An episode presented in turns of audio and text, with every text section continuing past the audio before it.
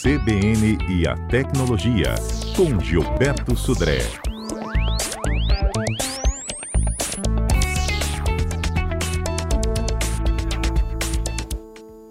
Eu não sei você, mas eu já tive a sensação de comprar uma coisa que eu imaginei que fosse durar muito e muito pelo contrário, apresentou defeito inúmeras vezes até eu desistir do produto. Gilberto Sudré, por que, que isso acontece? Exatamente, Fernanda. Bom dia, Fernanda. Bom dia, ouvintes da CBN.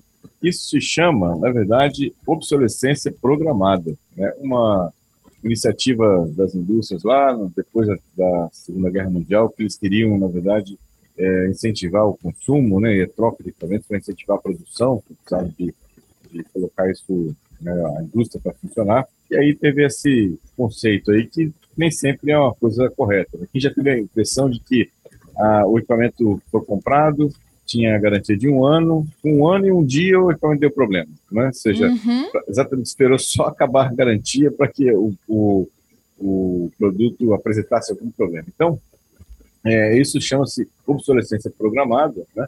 É, e pode acontecer, obviamente, de forma intencional, né? e aí para gerar um, um, consumo forçado, né? e até prejuízo para o consumidor, né? nesse, nesse caso. Um caso bastante conhecido né, dessa questão de obsolescência programada aconteceu com a Apple, ela foi acionada na justiça por causa de, uma, de, uma, de um problema que era uma uh, nos iPhone 6, 6 Plus, 6S, 6S Plus, na verdade, ele, quando a bateria começava a diminuir a, sua uh, eficiência, na sua durabilidade, é, o equipamento baixava automaticamente também a performance, ficando mais lento.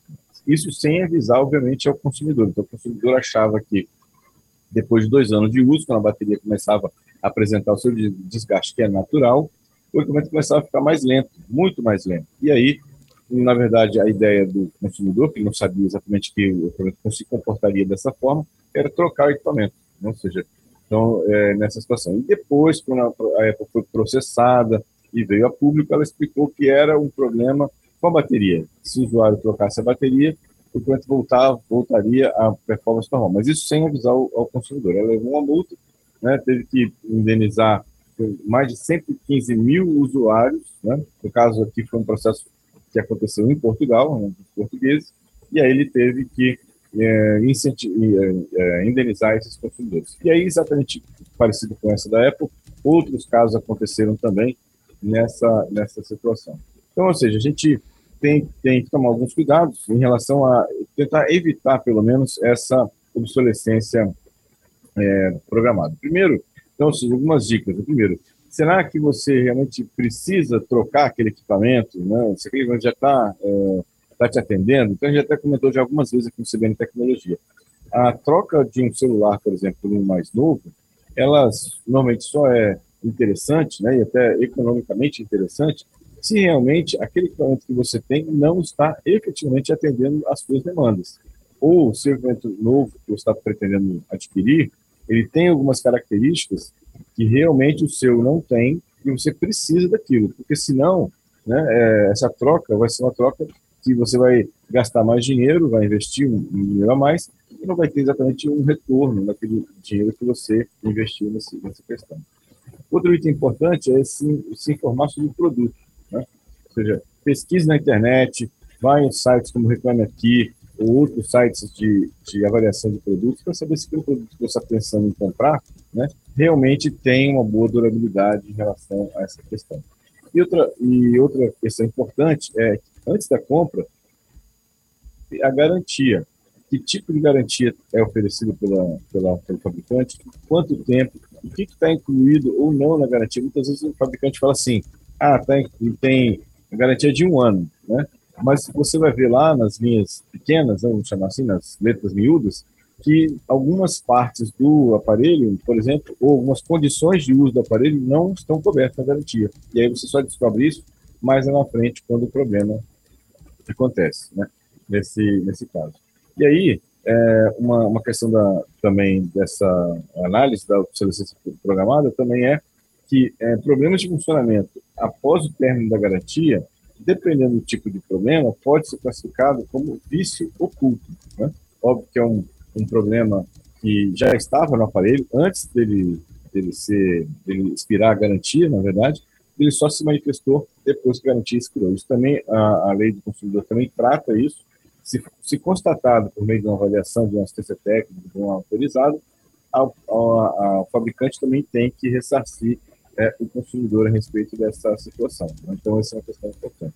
E aí tem, é, o ressarcimento pode ser a substituição do produto por um novo, né? É, a restituição da quantia paga proporcional ou abatimento proporcional do preço num próximo produto nessa situação. Então, essa é uma, uma questão que deve ser feita. E aí, uma outra questão importante que a gente deve observar, tanto de tudo isso que eu, que eu comentei, mas tem uma outra questão paralela a essa, que é a obsolescência programada, ela gera né, uma substituição mais frequente de equipamentos. E isso impacta diretamente na geração de lixo eletrônico que a gente tem. Ou seja, produtos que vão para, muitas vezes, um lixo comum, um lixo não tratado, né, que tem, também, tem uma, uma série de poluentes, baterias, né, metais, metais pesados. Então, ou seja, até a questão da obsolescência programada tem um impacto econômico, né, na, dessa troca né, é, rápida e frequente do equipamento, mas também tem uma outra é, impacto que é no nosso meio ambiente, né, com essa situação. É isso. Bom, gente, quem tem dúvidas pode mandar para cá a sua participação. Nós vamos agora para os destaques que marcam a tecnologia na semana. Viralizou. Olha só, Fernando, que, que notícia interessante que aconteceu essa semana. A Alemanha, exatamente esse tema que a gente está discutindo aqui hoje, a Alemanha quer obrigar os fabricantes para garantir que, que, os celulares vendidos lá, lá na Alemanha tenham uma vida útil de no mínimo sete anos. Então, olha só, a Alemanha está tentando fazer uma, uma legislação que força os, os uh, fabricantes de não ter essa obsolescência, programada em curto tempo. Então, seja, tanto na questão de atualizações de software, então, hoje em dia você compra um celular, por exemplo, e ele tem um prazo de validade da, da atualização de software, dois, três anos, por exemplo, quatro anos. E agora, é até quatro anos até muito, na verdade, três anos é o, é o, é o horizonte que a gente tem hoje. Então, a Alemanha quer fazer exatamente uma situação de garantir que a obsolescência programada não impacte lá, nesse caso. Outra notícia que eu vi essa semana foi a investigação que, que chegou à conclusão que o Facebook lê as mensagens do WhatsApp. Quando um usuário. Meu exemplo, Deus, jura? É, exatamente. Quando um usuário marca uma mensagem como spam, né, ou, ou bloqueia aquele tipo de comentário como um spam, essa mensagem, na verdade, é enviada, segundo a investigação do próprio público, uma essa mensagem vai para um grupo de pessoas e leem a mensagem. Aí seja, já é uma questão grave que pessoas que não é não são do círculo, né, do seu contato, estão lendo essa mensagem. Mas mais do que isso, isso coloca em xeque a tal a criptografia ponto a ponto né, do WhatsApp. Será que realmente é essa a situação? Então, isso eu, a gente vai acompanhar um pouco mais essa investigação, mas isso levantou uma série de sinais amarelos em relação a essa criptografia ponto a ponto do WhatsApp, nesse caso. Né? E uma última notícia, é, o Facebook né, já tinha anunciado que ia fazer isso, mas agora oficialmente apresentou um, um óculos inteligente. Né? Esse óculos ele tira fotos e faz vídeos né? É um óculos bem discreto. Foi uma parceria da, do Facebook com a Ray-Ban. E esse óculos, é, pelas fotos que foram divulgadas, é um óculos que aparentemente é um óculos comum. Você não nota que ele é um óculos diferente, um óculos maior. Né? É um óculos Ray-Ban como um óculos qualquer, mas o óculos ele tem embutido uma câmera e ele pode fazer vídeos e fotos de forma muito discreta, que levantou, obviamente, uma série de, de questionamentos em relação à privacidade de terceiros, né? ou seja, que alguém poder estar filmando uma situação sem que ninguém note nesse, nesse caso. Não está com o celular na mão, nem nada disso. Então, notícias aí que chamaram atenção essa semana aqui na, na internet. Ok, Gilberto, te agradeço pela participação e pelas dicas, viu? Bom final de semana. Obrigado, Fernando. Para você também, um excelente final de semana, um excelente final de semana para os ouvintes. Uh, e até quarta-feira com mais tecnologia. É isso.